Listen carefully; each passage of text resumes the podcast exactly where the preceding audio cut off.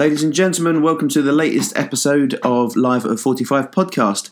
And as it's December, we just wanted to say Merry Christmas! Um, we had two guests this week. We had Dan Smith with Dan Smith's Paddle of Britain, and we had a mystery guest. Um, for those of you that were here on the night, the mystery guest was Santa and he came along and we asked him some excellent questions, but we didn't record that part of it for security reasons. Um, he's a guy that goes around the world, and we don't want everybody to know how how he how he manages it. So for security reasons, we've not podcasted Santa. So um, here's Dan Smith, and I'm not going to tell you any more about him other than listen on and look for his JustGiving link when you get to the end and see if you want to donate towards his amazing cause. Okay, enjoy.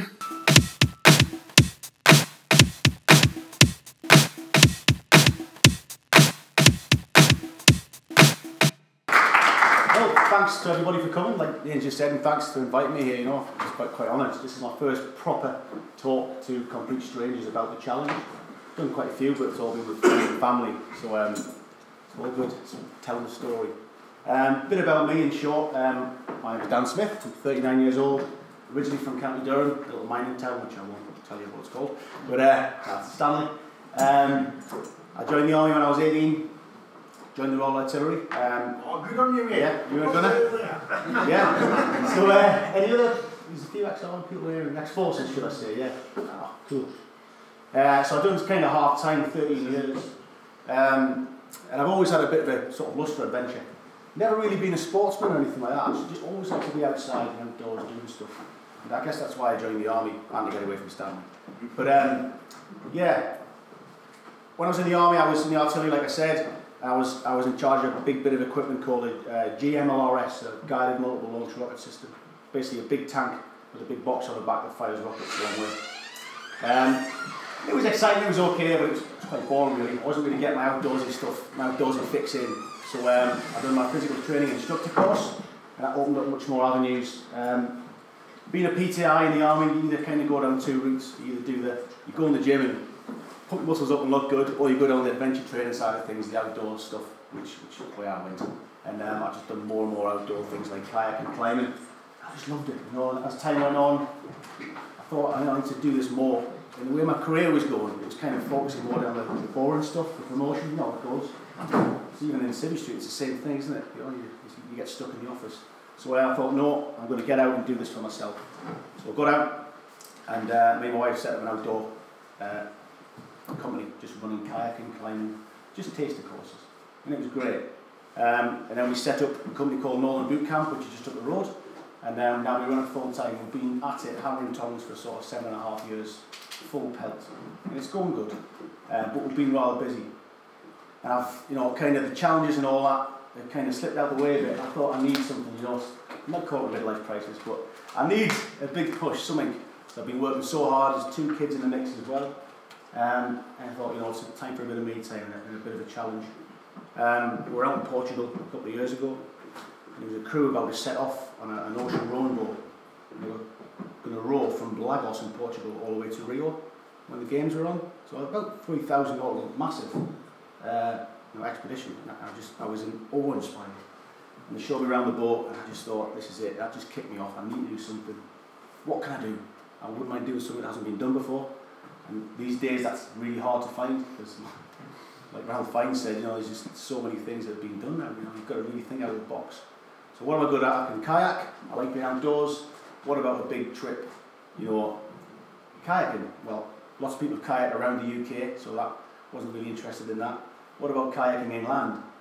So, my first challenge I thought up was kayaking from the top of Scotland, inland, under my own steam, solo, uh, to the bottom of Scotland, which is finished up roundabout in Coldstream on the River Tweed. And the, you know, the mission was to connect as much waterways inland, flowing south, sometimes, uh, where possible. That was about 460 miles worth, so a decent challenge. Um, so I put it all together, get to the border, it was called. Um, raising money for the Royal British Legion, that was the charity I chose, quite close to my heart, you know, remembrance. Great charity. And then uh, a chap got in touch from Glenmore Lodge. Um, he said, it's been done before, you know, several times. I've done it in a canoe, backwards, standing up, in a clown suit. So I was like, okay, right, my mate's done it and all this. So I got off the phone, I was a bit deflated, you know. Told my wife, And it was her idea, and I still hold it to this. She said, Why don't you just do the whole lot, all the way down to the bottom of the country, inland? Okay. You sure? I've got this recorded. Uh, so she's like, this was her words, you know, go big or go home. And I thought, you know what, you're right. She said, what, what's an extra? I've kind of calculated that about four weeks, and another four weeks to get to the bottom, just a guesstimate. It's like eight weeks out of your life. You only live once. You know, what's eight weeks? So, um, the Paddle of Britain was born. So here's a little, nice little promo video for you now, which explains it all um, about what I got up to. My name is Dan Smith. I've served in the British Army for 14 years, completing tours of Afghanistan and Northern Ireland. This year marks 100 years since the end of the First World War, once known as the War to End All Wars. To commemorate this historic moment, I've teamed up with the Royal British Legion to try and raise £25,000 as a way of remembering those who sacrificed their lives for our country.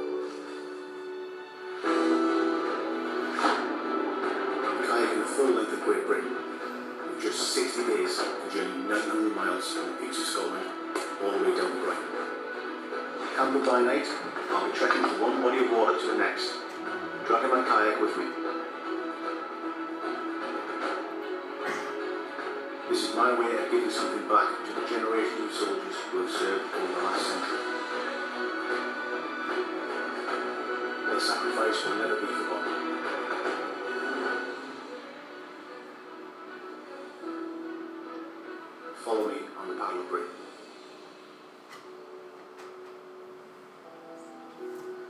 Great video, isn't it? So, yeah. So the Paddle of Britain was born. Um, I could never afford anything like that. That video was just amazing. Uh, I get some great clients come through the door on our camps up there, and I was telling this guy about it, John, who runs a PR company, a couple of offices, one in London, one in Manchester, and he said, "You need to you need to shout about this. You know, this isn't just some sort of tin pot challenge. You know, you're going through the country. It's never been done before." Anyway. No one's came to me yet and told me they've done it, so I don't think it has. Um, so he said, look, I'll do your PR for you. Gratis. So said, do what we can. They're going to get something out of it as well, so everyone's a winner. So he said, we'll get the two guys up with the cameras, we'll go to the Lake District and, and make, put that movie together.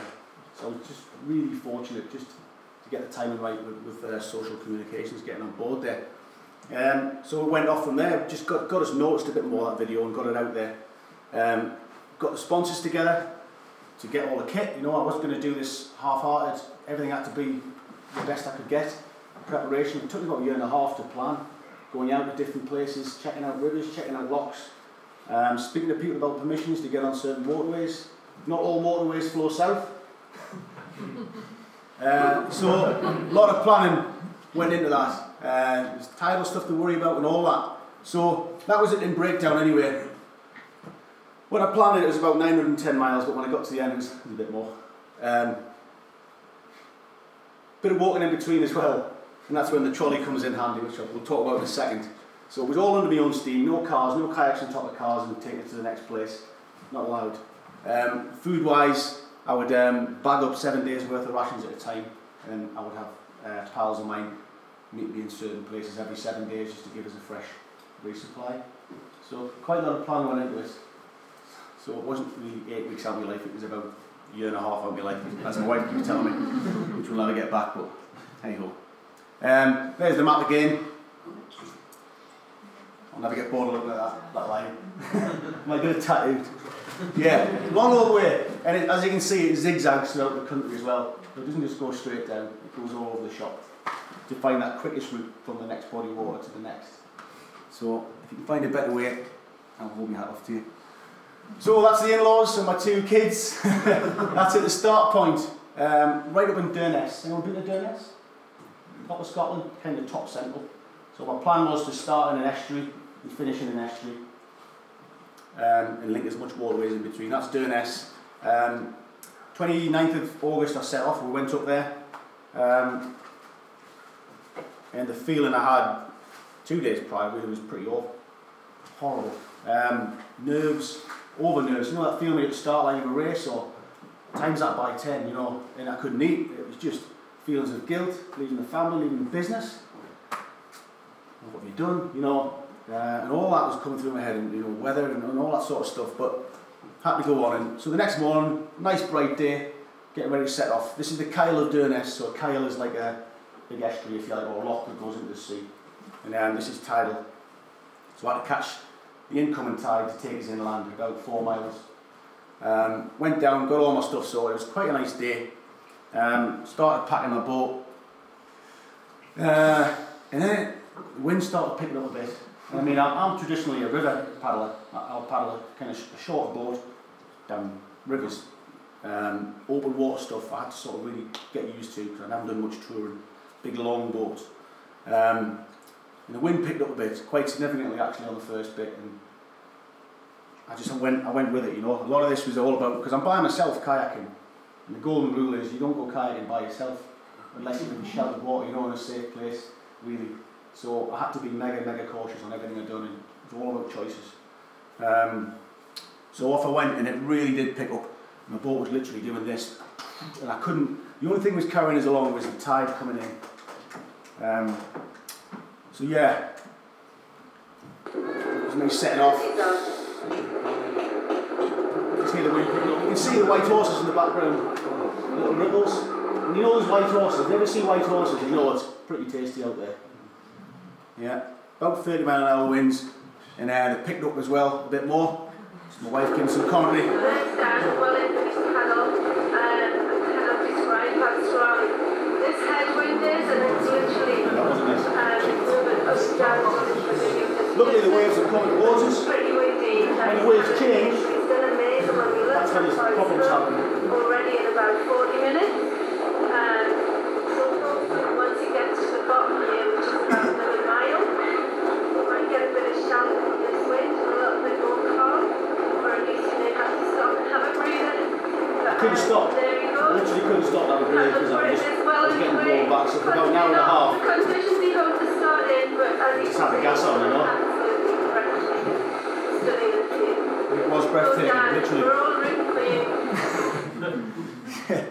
first paddle was a bit epic. It was like a slap across the face, you know, welcome to the paddle written down. You know. Um, but when I finished that and got, got to the end of that, the, all that feeling of guilt and nerves just went because I'd started it and I kind of got into it, and it was it felt good. So we got the trolley on. I had a big walk, um, a big walk from there over to a place called Laxford Bridge, um, which is about a 14 mile pull. So that thing fully laden is about 60 kgs with all the rations in and everything. But if it's put on the trolley right, it's actually not that bad. It just pulls along. But when you hit the hills, it gets, it gets a bit physical. That's when you need the harness. But it's doable. So this is the last time that the will down for a couple of weeks. Um, he's just started his walking leg of the first stretch. He's got about 60 miles to pull Tommy, and on a single track road with a few hills. That was the most dangerous part of these roads. I'm not Are you feeling exaggerating. down? Very good. We can go back. Yeah. So he's off. That's Paddle up. Go.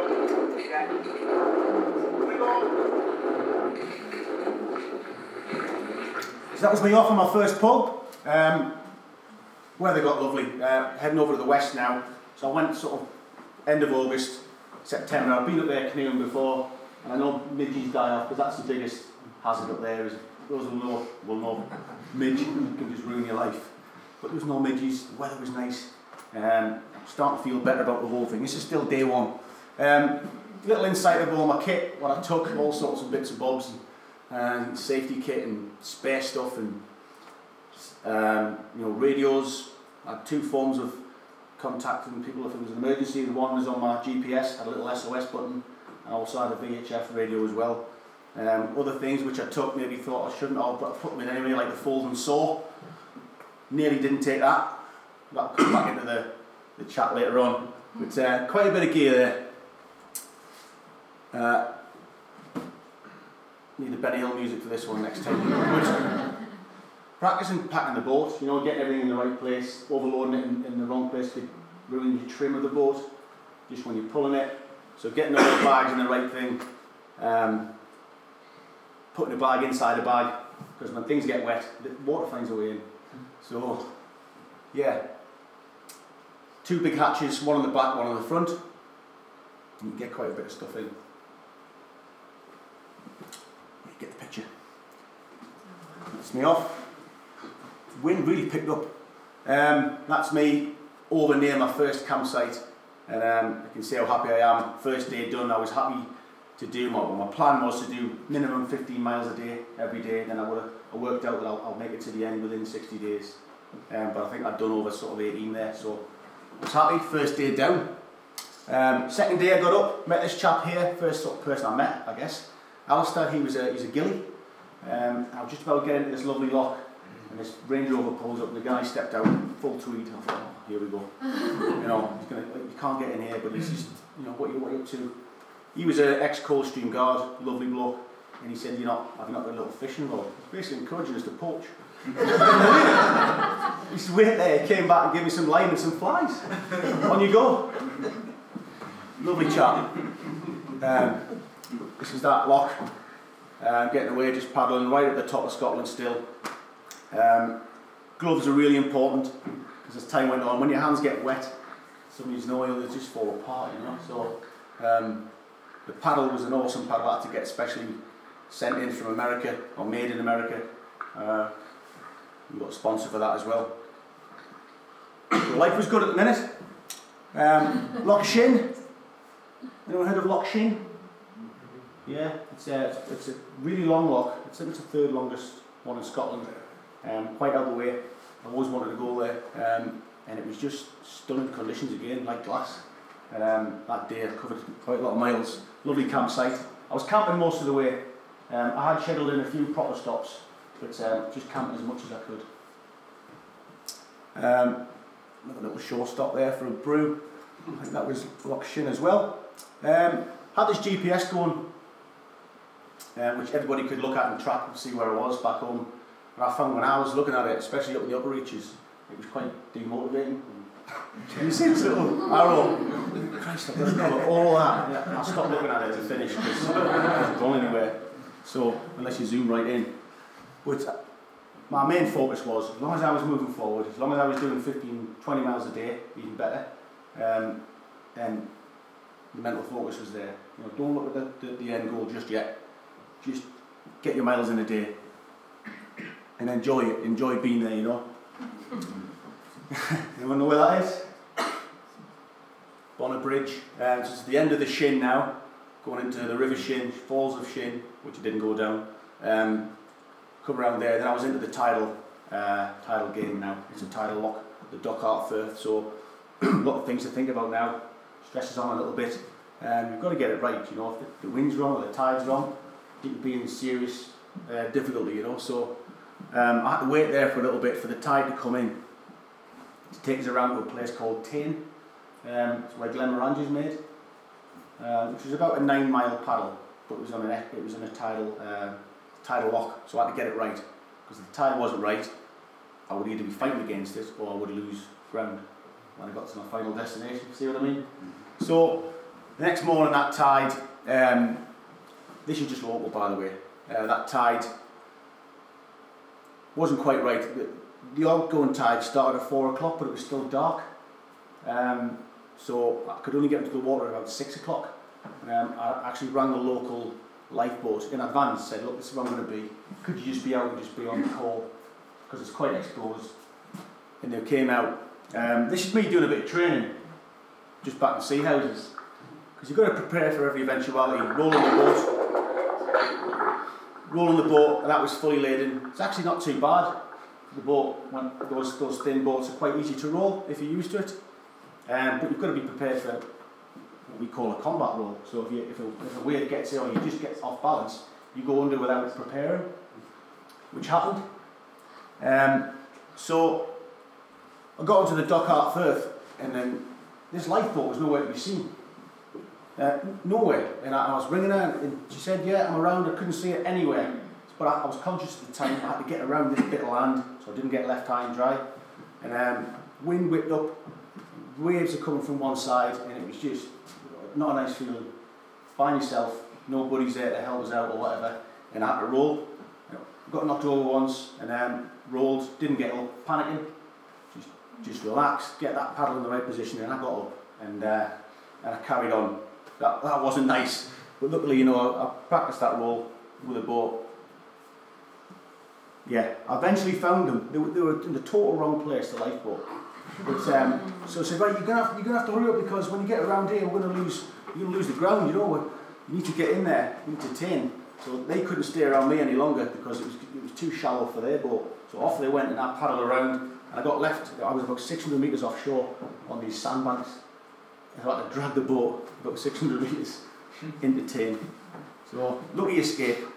From there, uh, I had a big walk over to a place called Invergordon.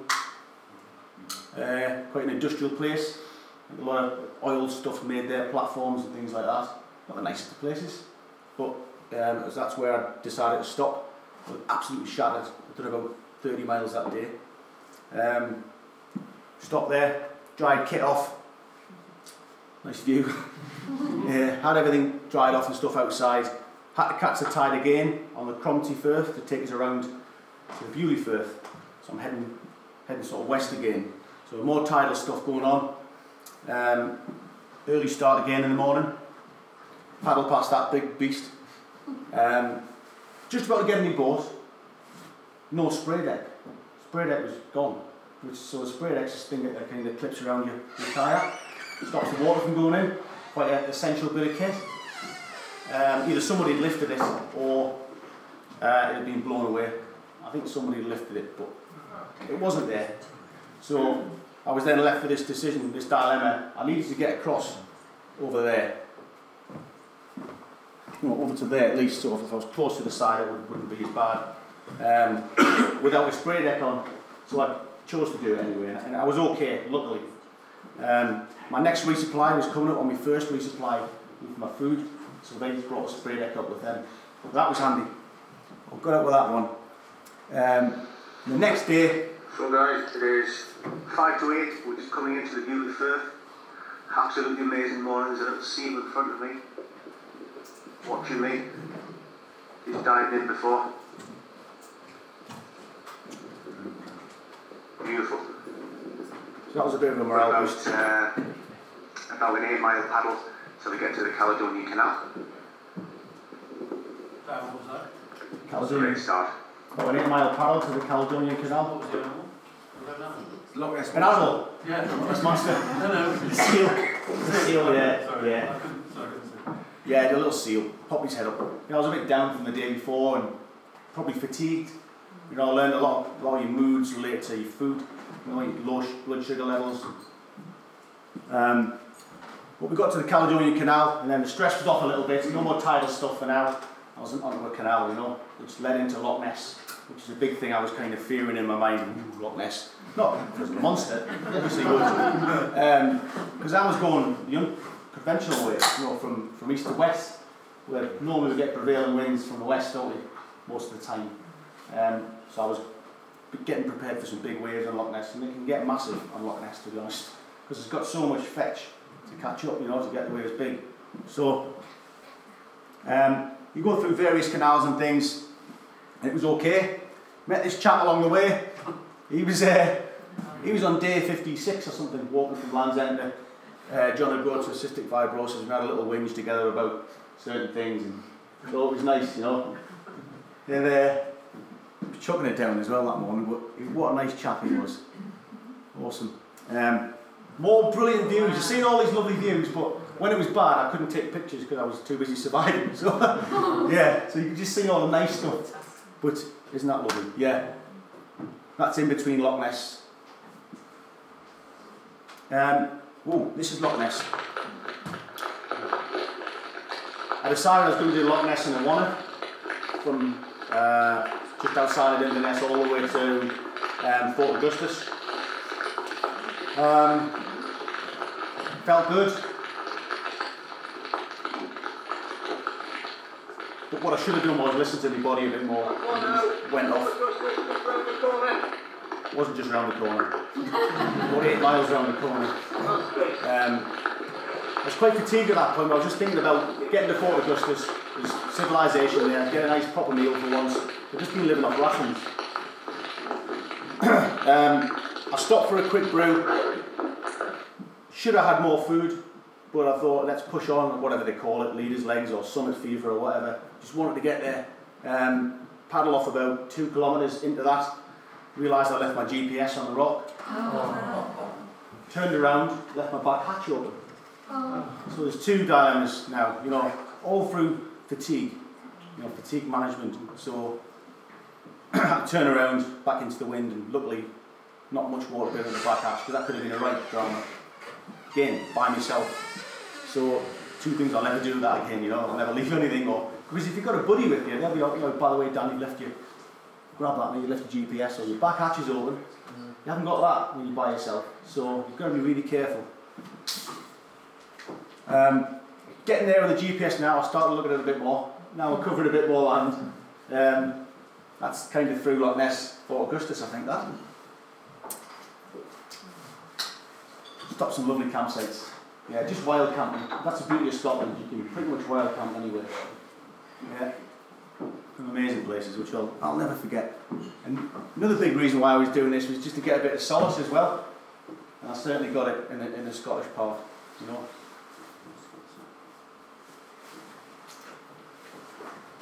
Any sea kayakers here? Just out of curiosity. Touring, paddlers or anything, No? Um, I've seen pictures of people doing this, um, sailing with, a, with an umbrella. Uh, I don't recognise it from somewhere. Um, sailing with an umbrella. This was coming into Kinlochleven. Had a bit of a tailwind, and I thought I'll try it. Put it up and bungeed it on, but for some reason it just wasn't working. I wasn't a fan. It was, it was, I was going at decent speed, and then it kind of flipped off and went into the water and nearly pulled us in. So probably never came out again. but it was nice concept. Maybe we need to practice that one a bit more. Um, yeah, coming into Kinlochleven.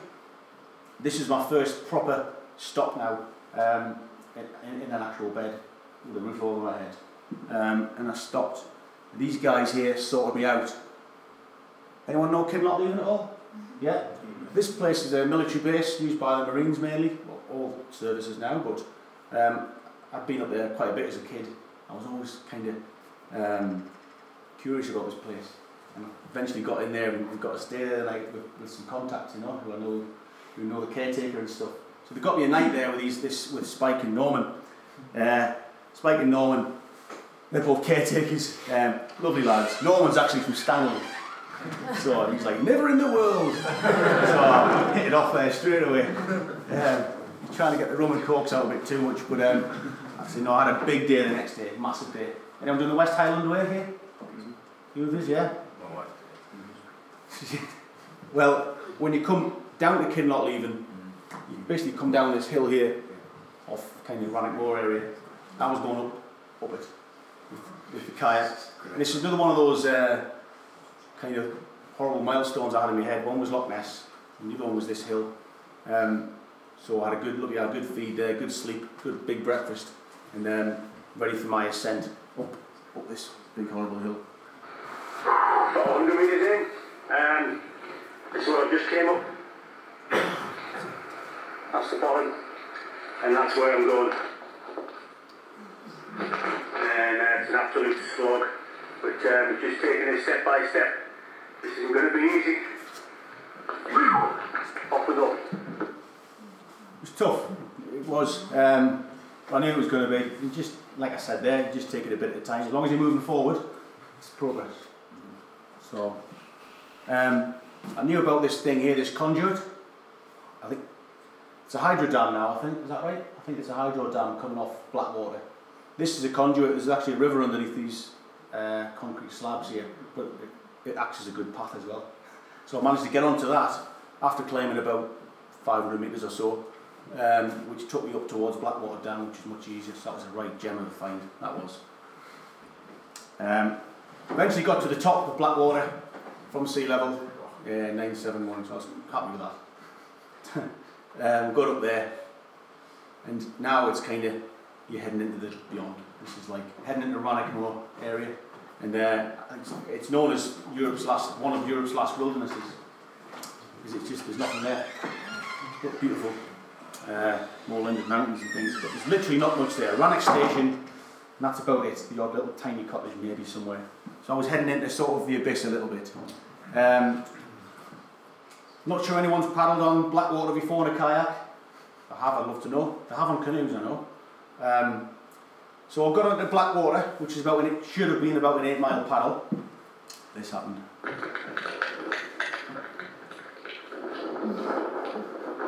Left high and dry.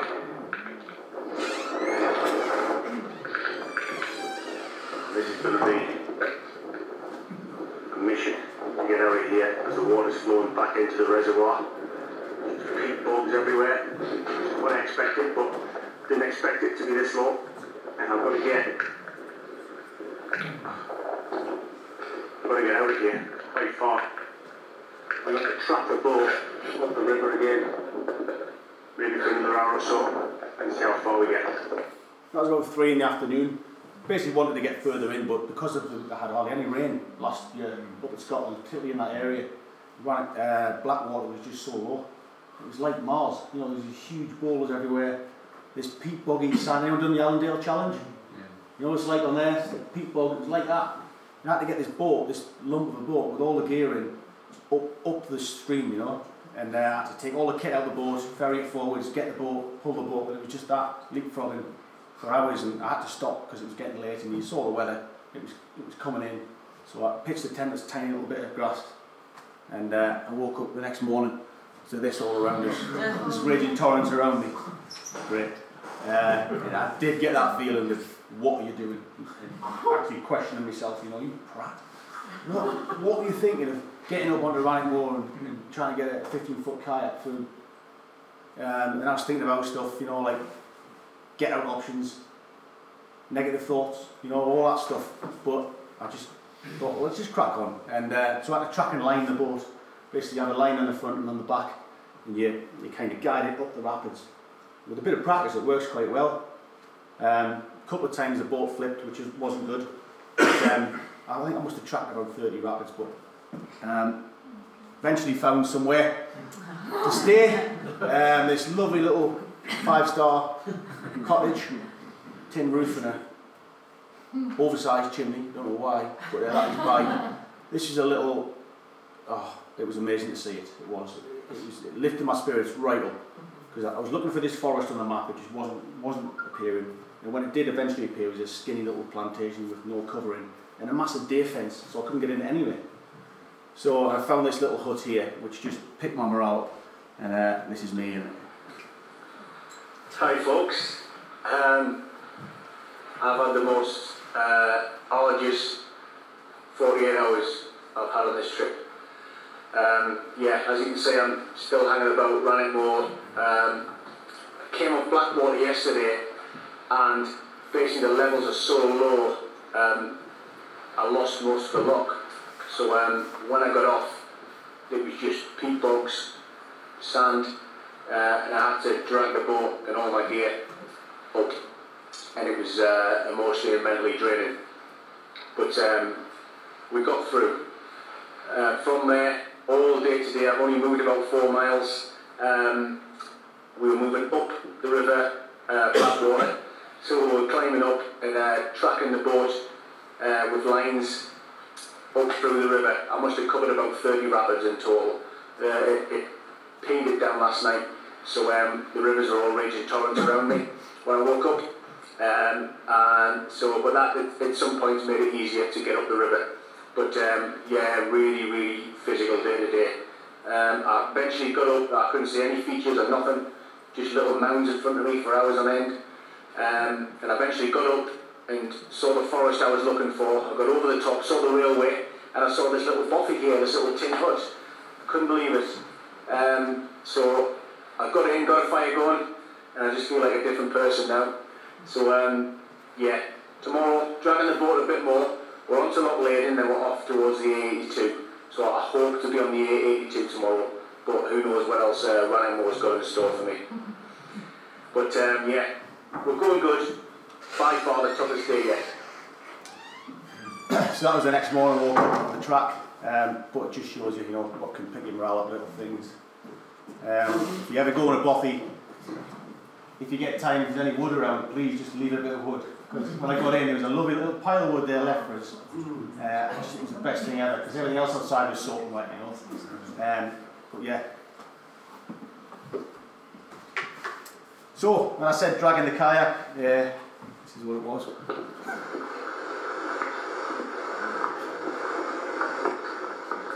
But it was blue skies, so it didn't matter. Well, I had a half decent sleep that night, you I had a good breakfast. Um, and actually dragging it over and down, it wasn't too bad. It wasn't too bad. I had an eight foot deer fence to get over. Apart from that, it was alright. Eventually made it up. Anyone drove past Rannoch Moor when you're going up past Fort William and stuff towards there? That's where the road comes down, isn't it? Yeah, yeah, right past it, literally dissects it, the road. Always looks lovely, and I've always drove past and said, I love the that, I loved it. Never again. Um, it the most exposed bit of land there. When I got up on, eventually up onto Loch Ba, there was more tracking of the boat, and the, the waves were just, the wind was just battering me. Eventually made it, massive celebrations, and that's how it looks like on a nice day. Yeah, that, was in the morning. Loads of little tiny islands everywhere. Um, my wife come and surprised me and uh, booked us down the Bridge of Orchy down the road where I got a hot shower and a proper meal. So that was a, that was a lovely surprise. From there, carried on down towards Tyndrum Way and stuff on the West Highland Way, um, which was great until uh, the West Highland Way started going into the sort of hills again. And the trolley just couldn't cope with it. There was massive boulders and tree trunks and things like that. It was going to break sooner or later. So, good pal of mine was around in the area, and uh, he offered to put his four ways on and come behind me, uh, and, and we're going to go on the 82, which takes you around towards Loch Lomond, uh, which is about 10 miles. We decided to get up nice and early where the traffic's quite quiet. 4 o'clock, we got on the road there, head torch on, and I actually ran with a trolley around reasonably flat, and we made it, and it was a great decision. So that was good. But you got some of them big logging wagons coming past you, and it's like, you got that much. Yeah. But the looks I got of people, honestly, I was going past them. Great. Categorising these looks, you know, different. Madness. Eventually got to Loch Lomond, and um, Loch Lomond's a great loch to paddle on because there's just all sorts going on. Because of all the mountains around and valleys and stuff. You just get wind one minute, it's going that way, next minute it's behind you, next minute it's in front of you. It just changes all the time. But um, it's a great stop. Um, at the end of Loch Lomond there's a there's loads of islands there, and a pal of mine who runs um, bushcrafting survival type stuff. He got permission to use the island, so he, he jacked up a little feeding station for us where I was going to stay the night. Good evening, everybody. So we finally arrived at Inchcollican Island. It was a battle to get over here. Um, winds have come from all different directions on Loch Lomond. Um, but I tell you what, I'm pleased to be here now because look, this uh, tonight the wind's getting up. Believe it or not, a little shower over there. Water was hot. Got two boys here. Matt and Robbo, two good friends of mine, um, also veterans. Matt, Robbo. Hi guys. Uh, so Matt is from Pyro Bushcraft, that's his own company, and he sets up um, things like this all the time. By special permission to use this island, so really privileged. Um, looking forward to a great night tonight with two very good friends, two fellow veterans. Cheers guys. That was a pizza oven, that thing there. Brilliant. Good night. So, good to see the lads again. Uh, got ambushed by some ducks at the get house. And, uh, so from there, it was heading on now towards Glasgow. Whole different change of uh, scenery. Back in the suburbs, bang. Um, onto the canals, first canal. Um, so that was a, a real change. Um, these guys turned up. Um, these fellas, uh, him on the right with a dodgy beard, he's from a company called High Adventure, and they bought the paddle. Um, so he'd just come back from a sailing trip, and he had this big Winnie Winnebago camper. So um, he had a spare bed in there, so why not? We're stopping there tonight, and uh, a few drums. Um, anyone recognise that bridge? Clydebank, Clyde Bank Shopping Centre. That's where the canal runs through. So I thought, can I get? I was literally limboing under this bridge. Went through it again. Some strange looks. So, I got offered Buckfast as well. Eight in the morning. Oh, Crazy. You accepted it though, yeah? Yeah. Yeah, awesome. Um, made it around Falkirk Wheel from the Forth and Clyde. Um, family turned up. That was quite difficult actually. I was in the floor then, you know, I was, and I start seeing your family and stuff again. It's like, it's just, it knocks you back again emotionally. It's tough. You know, I had so, you know, still loads to go. But um, all the same, lovely to see them both. Um, but I just wanted to crack on. I did, you know. Um, they wouldn't let me up from the wheel onto this. That, that's a Union Canal there. Yeah. Um, but they wouldn't let me on it. I, could, I, I had to book it. I didn't know that. But yeah, anyway. So anyway, I walked up to the top and then uh, went through the Falkirk Tunnel. Pretty cool. Went through lots of tunnels, but that was the nicest one I went through. Lovely. It was almost like well, it's like it's carved out. Really nice. The whole canal actually was lovely. The Union Canal, which takes us around now towards Edinburgh and Hermiston. That's where I'm heading now. Um, camping on the side.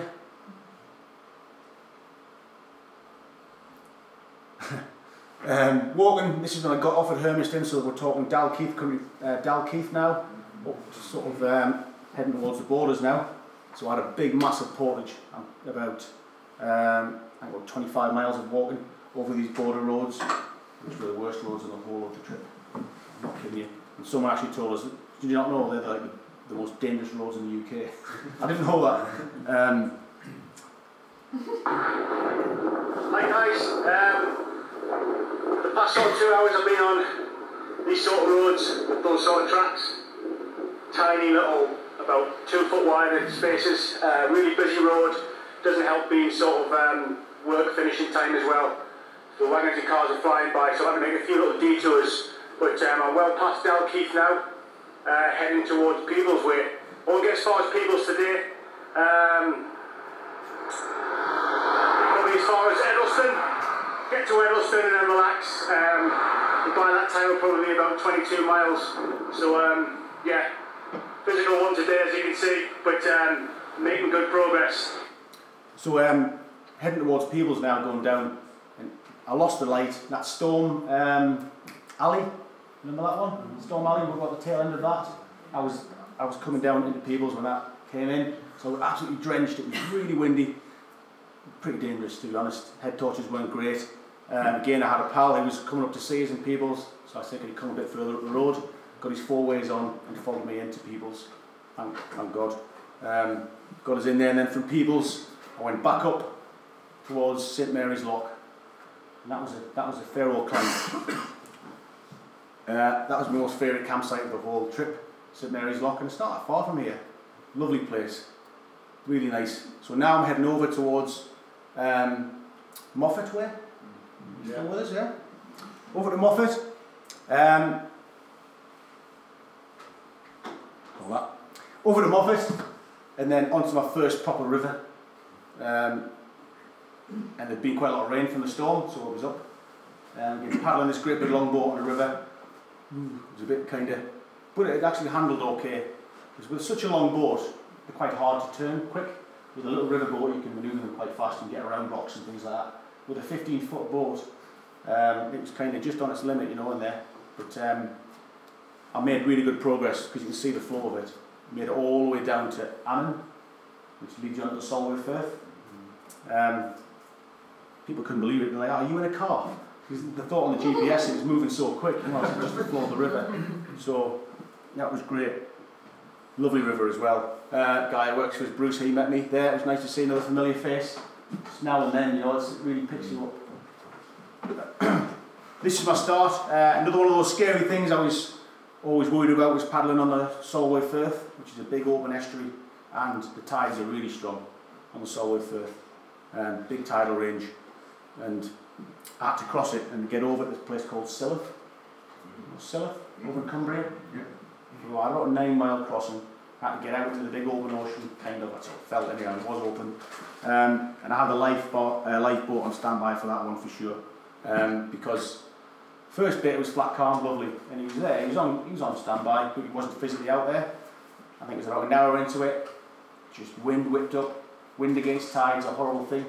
uh, all confused, water, and I, again felt really vulnerable. So I managed to give him a quick call and said, I need you here now, Eddie. So him and his guys came out and just came behind me and just kind of followed us in. And I stayed in the boat. Again, it's like worst case scenario, what happens if I come out? You know, at the lifeboat's there, just hold on my kayak and then help me, you know. So if the cover's there, why not use it? But they were great. they ushered me in. I made it into Silloth. It was a couple of hours. Another massive day. Um, from there, I hooked up to the kayak and then walked over to a place called Spatria, um, which is kind of on the way into the Lake District then, heading inland. That was another, on top of that was another 14 mile. So a massive day. Anyone heard of these two dogs, Max and Paddy? Um, guy got in touch, he says, I'll see you coming through Bath and Bassenthwaite, that's Bath and Bassenthwaite Lake there, so we're in the lakes now. Um, Max and Paddy, basically, long story short, this, this guy bought these dogs, he was having some mental health issues, and the dogs picked them up again, and then he, he posted stories about it. He's got like 75,000 followers, maybe even more, and he said, look, do you want to meet us tomorrow? Yeah. And they were the most well-behaved dogs, they were like perched on the board. The pictures, are amazing. Yeah, that was good. Um, so from there, in and out over Dunmail Raise, anyone know that? In the lakes, steep hill, pulling up and over there. It's fun. Actually quite, getting quite into it actually. I was looking forward to the walks and getting getting in the harness again and pulling it. It was quite, it was, it was sometimes a nice to swap and change. Uh, this is me pulling up a hill. Folks, all well. Just pulling up a cheeky little hill. Uh, hopefully it flattens out a bit now. But um, the sun's out and we're feeling good. Ready for these canals. So this is coming out of Kendal, heading towards Lancaster. So the first canal was Lancaster Canal, and from there it was all canals all the way down to the end of Brighton. So it's the new sort of stage to it all, you know. Once we get to that Lancaster Canal, we're kind of a bit safer, you know. There's nothing to worry about tide and things like that. But it's pretty much the same. Um, and there we are. That was Lancaster Canal. Getting in and out with the locks was a bit of a problem. Though. You can't get, you can't just wait and it just doesn't happen with a kayak. So I had to pull it all out. It takes about 15 minutes to get this trolley going and all assembled because it all it all breaks down and, and goes into the kayak and on top of the kayak and stuff. Um, that's like sucking up quite a bit of time. So at the end, I just literally dragged the boat up and over and down. Uh, that's how I got around them. Canals were lovely, you know, they had their own beauty in their own way in different places. Sometimes you're going through cities and towns and it didn't feel like you were in a city or a town, you know, little sort of um, microclimates, if you like. Some lovely mornings. Getting on the morning, I like to get up there, get on the boat for about seven every morning and get going, sometimes even earlier. Uh, get a good start of the day. If I got my 10 miles in before uh, 12 o'clock, always felt better. You know, just little, little things like that I, I had going on. Um, I had my timer going on my GPS watch here, which I was going off. You, little, you develop these little routines, you know, which keeps you going throughout the day. With some not so nice places as well. I went through Manchester, Canal Street. Have you been there? No. yeah, so uh, yeah, there was all that stuff to deal with as well, all the urban stuff, you know, getting over metal bars, um, going through some pretty dodgy tunnels with some pretty dodgy people in there as well. Uh, but it's got to crack on. Yeah, that was uh, Pomona, Pomona Lock, which takes us down from the Bridgewater Canal in Manchester and down towards Salford Quays, where I was ITV wanted to speak to me. So I had to get down at the Salford Quays via this old seized up lock. It was pretty awful place. Um, the steps that kind of went down, and from there, steps went that way. So, so how am I going to get this boat through here? It was getting late. You know, another challenge. So, and there was like four or five saplings here had just grown. You know what saw I was talking about at the start, which I nearly didn't take? that came out. So I sawed down three or four seconds. I got through. So the saw was handy. Yeah. Uh, and I made it through. That's all, I think that's all Trafford in the background. Yeah. Stopped at a pal's house that night. She come and met me, and um, that was great. ITV the next morning. Um, a couple of veterans came as well on the river just for a little bit of a paddle with me, so that was nice. Um, got a bit more coverage there, got a few more donations, which was great. Um, this lady's, um, she comes on boot camp now and then. Uh, these are one of the snacks that we make on, on camp, it's like a healthy, sweet option. But by the time I was there, you know, that was the last thing I wanted really. I just wanted simple sugars, you know, Snicker bars, everything, all that had went. I started with all good intentions of having all this lovely healthy food, but I was like, yeah, thanks. uh, lovely thought, but. Mm. Um, a couple of other guys turned up, a couple of other vets just turned up randomly, which is really nice, with the flags and the bridges. Um, catchphrase, anyone know it? No one's ever got this yet. There's a catchphrase in that picture. Right at the end of the top. Yes, fine. First one to get it. So we're getting there now. Covering quite a bit of the UK. There's light at the end of the tunnel. Map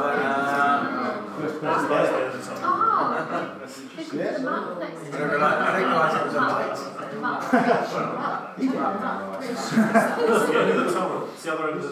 Yeah. It's not really light. All right. And these crazy, these, these canal boats are uh, it's just a whole new world. Loads of people live on them, and they're all crazy names. I just had to take a picture of that one because it was there. Uh, met some funny people.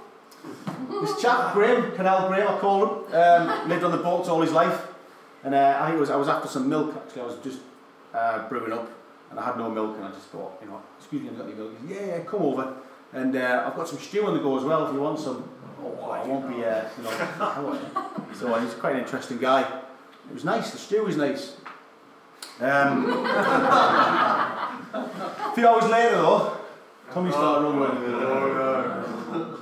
So guess what happened next? For the next three days, I had the worst case of, yeah, and the worst place to be is in a kayak. I've got no toilets nearby, so I had to buy a load of Imodium. And uh, yeah, not good, man. I was like leaving the kayak, dashing into just random places. So yeah, cheers, Grin. Uh, getting further down, Trent and Mersey Canal. Um, Oh, wow. yeah, and that was massive morale boost. Seeing that blue line getting bigger, you know, we're getting there, and, and the adrenaline starts going each day, and it's actually there is light at the end of the tunnel. It's achievable, and time was looking good as well. I was going to do it within the sixty days. Um, another place I stopped there. I was ready for a stop. Been camping quite a lot, and, and by the sides of the canals, it's not ideal. Um, camping by the side of the canal, in some places can be quite dodgy places with some unsavoury characters knocking about late at night. Um, I found this place, this marine, this marina, which had all these canal boats in, because it was end of season. I had loads of empty boats, so I just asked them, is there any I could just, you know, rent for the night, just like a B and B. So um, they gave me this little boat here, and it was the most comfortable night's sleep I ever had. the trip was lovely. It's great. That was awesome. Another strange place where I could have stayed is a morgue. Um, yeah, by a friend of mine. He's now an undertaker, and he met me. Um, and he said, "I've got, I've got a place, and you can stay in the office if you want." I didn't quite click on. There's a deceased in there, but it, you can if you want. Actually, uh, no. Just can't actually. Yeah, I'm good on the ground these days, you know. So I'm all right. But yeah, I thought I'd just take a quick snap as I walk by. Um, back down now, all canals are canals, pretty similar. I'm not going to harp on about canals because, you know, they're all pretty similar. This is on the Oxford Canal now, and um, there's lots of canoe clubs and sailing and all that sort of stuff on there. They're massive on it down there. And uh, they all got wind of me that I was coming, which was great. And uh, there was some lovely receptions waiting for us. Marching band.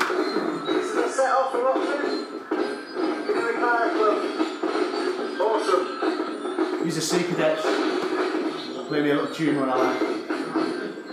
How cool is that?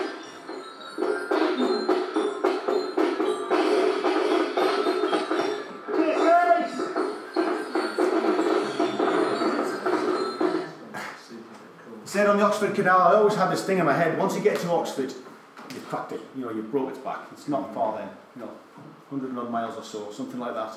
And uh, that was nice to see, those Oxford signs. Um, met this legend, three times Olympic gold medalist. You probably haven't heard of him. You might, might have. Ivan Lawler. Have you? Cool. Top guy, lovely fella. Um, he came out especially to meet us, so I was quite, honoured to meet him. Um, chairman from the British Canoeing Union came out as well, and he followed me for about three days. He was with us quite a lot. Nice guy. Um, so loads of support on the Thames. The locks were lovely as well because they're all electric. So I, I could stay in the kayak. The lock keeper's like, see you coming, let you in, all empties, fills up again, and they open the gates. That was just like luxury. Saved quite a bit of time. So it's pretty cool as well being inside and it all just empty. And then before I knew it, I was past Guildford, and then I was kind of near the end, uh, 53 days, and I was pulling in to Littlehampton.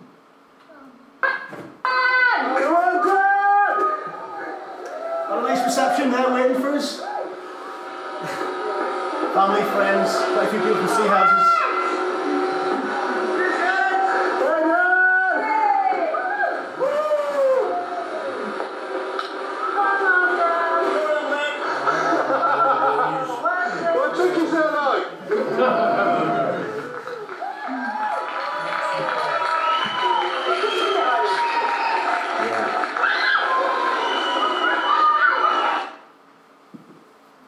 A strange feeling actually coming to the finish. You know, after being in that tunnel pretty much, you know, every day that vortex of just moving forwards, moving forwards, getting to the next place, and then suddenly knowing it was the end, it was a strange feeling. Um, it was great and amazing to see my family again, but um, kind of like a hitting the brick wall. And I was warned of that as well.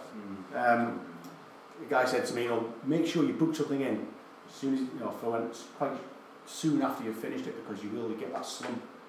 And I was, he was right. So, um, but it was just the best you could see the weather. It was a great, you know, picture perfect finish. It was, couldn't wish for a better day. Great crowd waiting for us. The Royal British Legion were there. He Even got a chance to do that with the champagne bottle, which I've always wanted to do. I was the first person ever to do it, you know. So uh, it's still kind of sinking in now. So there's a little little uh, film for the end where guy on a drone. Not like drones. Man, sore subject. oh, that was a guy at Heathrow, it? That's right. Yeah, yeah.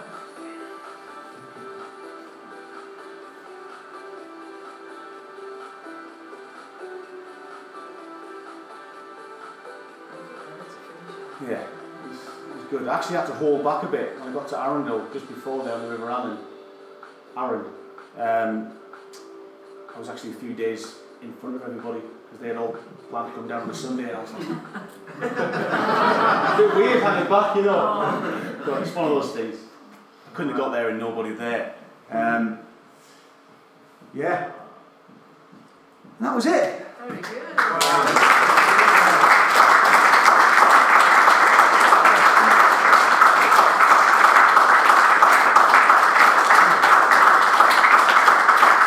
It's, uh, hope you all found that interesting. Um, enjoyed telling you the story. Um, we've, we've raise about 25 grand now. I think we're on about 23. So we're nearly there. So, um, yeah. So a question for you that so the kids were here earlier on, Yeah. and Robin asked Dan a question. Spencer, one the first person to have ever done it, and Robin said, "Who in the Guinness Book of Records?" Mm, And you said no, and you can't be. no. So tell us I why. applied. Um, the reason why is because the routes so um, varied. It's really hard to measure. There's someone else to do it. There's so many different points there. It's really hard to govern and manage, basically. So, you know, example, you know, around the UK, around the sea, you can manage that. You can track them as long as they don't touch land. Um, that can be measured. They said it was unmeasurable, basically, because there's so many variables in the route. It's uh, hey. You didn't do it for that, Eh? You didn't do it for that, mate. No way. No, no, that was just an extra thing. Exactly. It really doesn't bother us, you know. Um, I'm still the first person to do it, do that route. Um, you know, loads of things I learned from that, loads of things about myself. You know, big thing I'm going to take away from that is I've restored my faith in humanity. There's loads of lovely people out there willing to help you, complete strangers. Took me in for the night. Um, helping me with stuff, donating along the way. Um, appreciating the simple things, like having a nice fresh cup of tea, having a nice bath. That's what I wanted, you know. Um, and I've got all those things. It was just, it was fantastic for it. So yeah. What was the first proper meal you had once you were on dry dryland and finished? Oh, when I finished, that was in Littlehampton. Uh, that was like a gourmet burger, I think. and I had it, the problem was, because I was eating all these uh, these freeze-dried rations, these high-calorie rations. So I was on about 3,000 calories a day, maybe more. Um, these like 1,000 calorie meals. Um, when I switched to fresh food, it just wasn't good for my tummy. It, was, it wasn't cold at all. It just felt really full. And, yeah. How many calories a day were you burning? Um, round about three and a half to four thousand. Oh, right. Yeah, some days more. Yeah. Just depends. Yeah. Was that one of the biggest struggles, actually getting the right nutrition?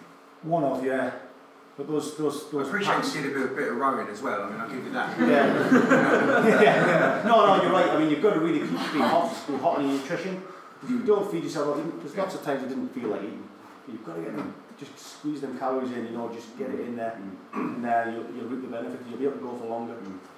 Makes- Did it take its toll on your back at all between the, the Good pulling question. the kayak Um, and the sitting and rowing? Yeah, uh, well, I'd normally suffer with a bit of sciatica, and uh, that was one of my biggest fears as well. You know, getting that, getting these pains shooting down the back of my legs. It didn't happen until I got to the Thames. It was like chronic.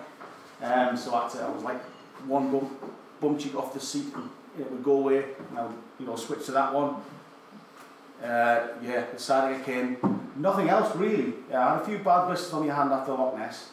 They went away quite quick. But now, you this thumb here really hurts, and that finger won't straighten out. So whether it's anything to do with that, I do not know. But um, bit of arthritis maybe. Did you build any rest days during the Um, I moved every single day.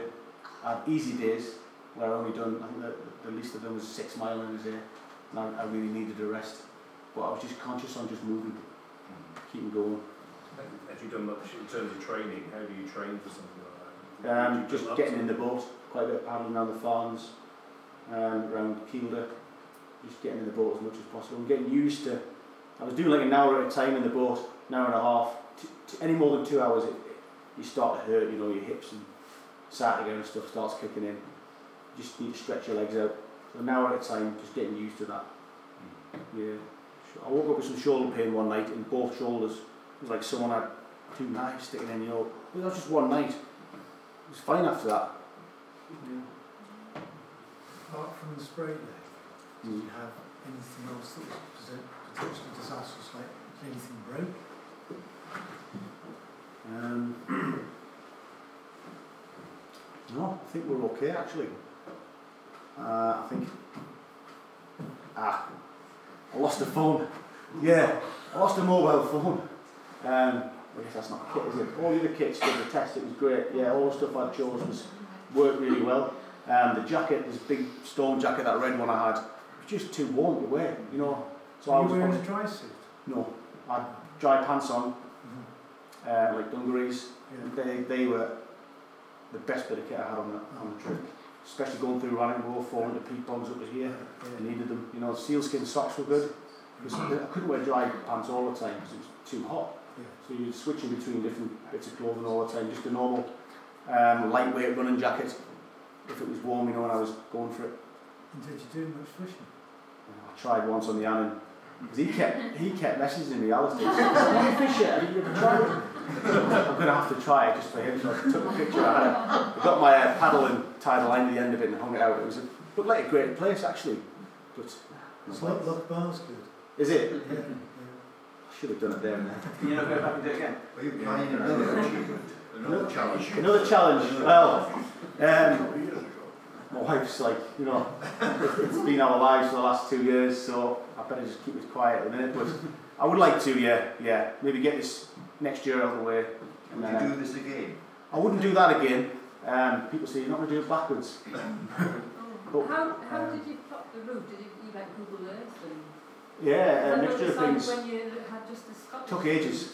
Yeah, It was different. mm, it was. The actual route was different. You actually chose to do the whole thing. Yeah, because the Scottish route went onto the Tweed, Yeah. and then it was kind of went off towards Coldstream and Berwick. Yeah. where to go down country from there, Oh, you've got, oh, right, you, yeah. you've got to get up to the next watershed. You can't come down to the Tyne or, or the east. You've got to go west. So you go from Peebles up to St Mary's Loch and then up over to the Annan, which is your next big body of water, which is that nice big river in Moffat. You can't get down there. I, I exhausted it. You know, I looked at studied maps for months, going out to places looking. Rivers were sometimes flowing the other way Yeah. or, or just too dangerous to be by myself on a river. You just can't take those risks. Being by yourself, you know, you just can't. Have Risks you get back in the kayak since? or- Yeah, yeah, a little bit. Yeah. Yeah, Tommy the kayak, call him Tommy. um, great boat. When are you going to release your book? I've written it yet. you know, is it worth writing about? You tell me. Well, yeah, I just, I just thought going through my mind about continue either fundraising for yourself, Yeah. and you've done this for the Robert Legion, but Mhm. that's an epic journey. And personally, I've thoroughly enjoyed listening to you speak. Brilliant. If you put that down in writing, maybe you can then carry on the, you know, um, the fundraising or Mhm. make some money for yourself Yeah. because you, you've done it. And, Maybe that's the um, next challenge. I think, yeah, well, you know, there's people out there can help with that. I'm sure, Yeah. you know, that film is very professional. Mm-hmm. You can find someone to help you write the book. Yeah. Um, you know, the, all the canoeists, all the kayak people Mm-hmm. in the country, you know, the magazines. Yeah. Yeah, that's just a Yeah, thought. yeah. Throw it out. No, I am. Yeah, it's kind of in there. Yeah, My I, think challenge. I would love, I would definitely read, read it. Yeah. Yeah, I, again, hopefully I, I inspire other people to do things, you know, and it Exactly. sounds cheesy, but one life, one chance, you know, it's so true. For the sake of eight weeks and a bit of prep time, but You started, I'll you never started forget that. tell us about your next challenge. What, what's the next next one. Uh, I don't know, uh, do I do another paddling one? But the good thing it's gave us is a lot more confidence to do anything now. You know, if someone said, do you want to come to the North Pole or, or whatever, I would be like, oh, yeah, I can do it, you know. Um, don't know whether it's going to be kayak orientated. I like to stick to the whole different theme. Um, doing something totally different. Guy, uh, some fella called Dan Bull had kayaked on the highest point in the world. He, carried his kayak up to the top of this uh, old volcano where there was a, uh, a lake there. It was like 6,000 metres or something. That was pretty cool. But, um, the lowest body water in the, in, in the world. I don't know. Could be one squeezing down a cave or something.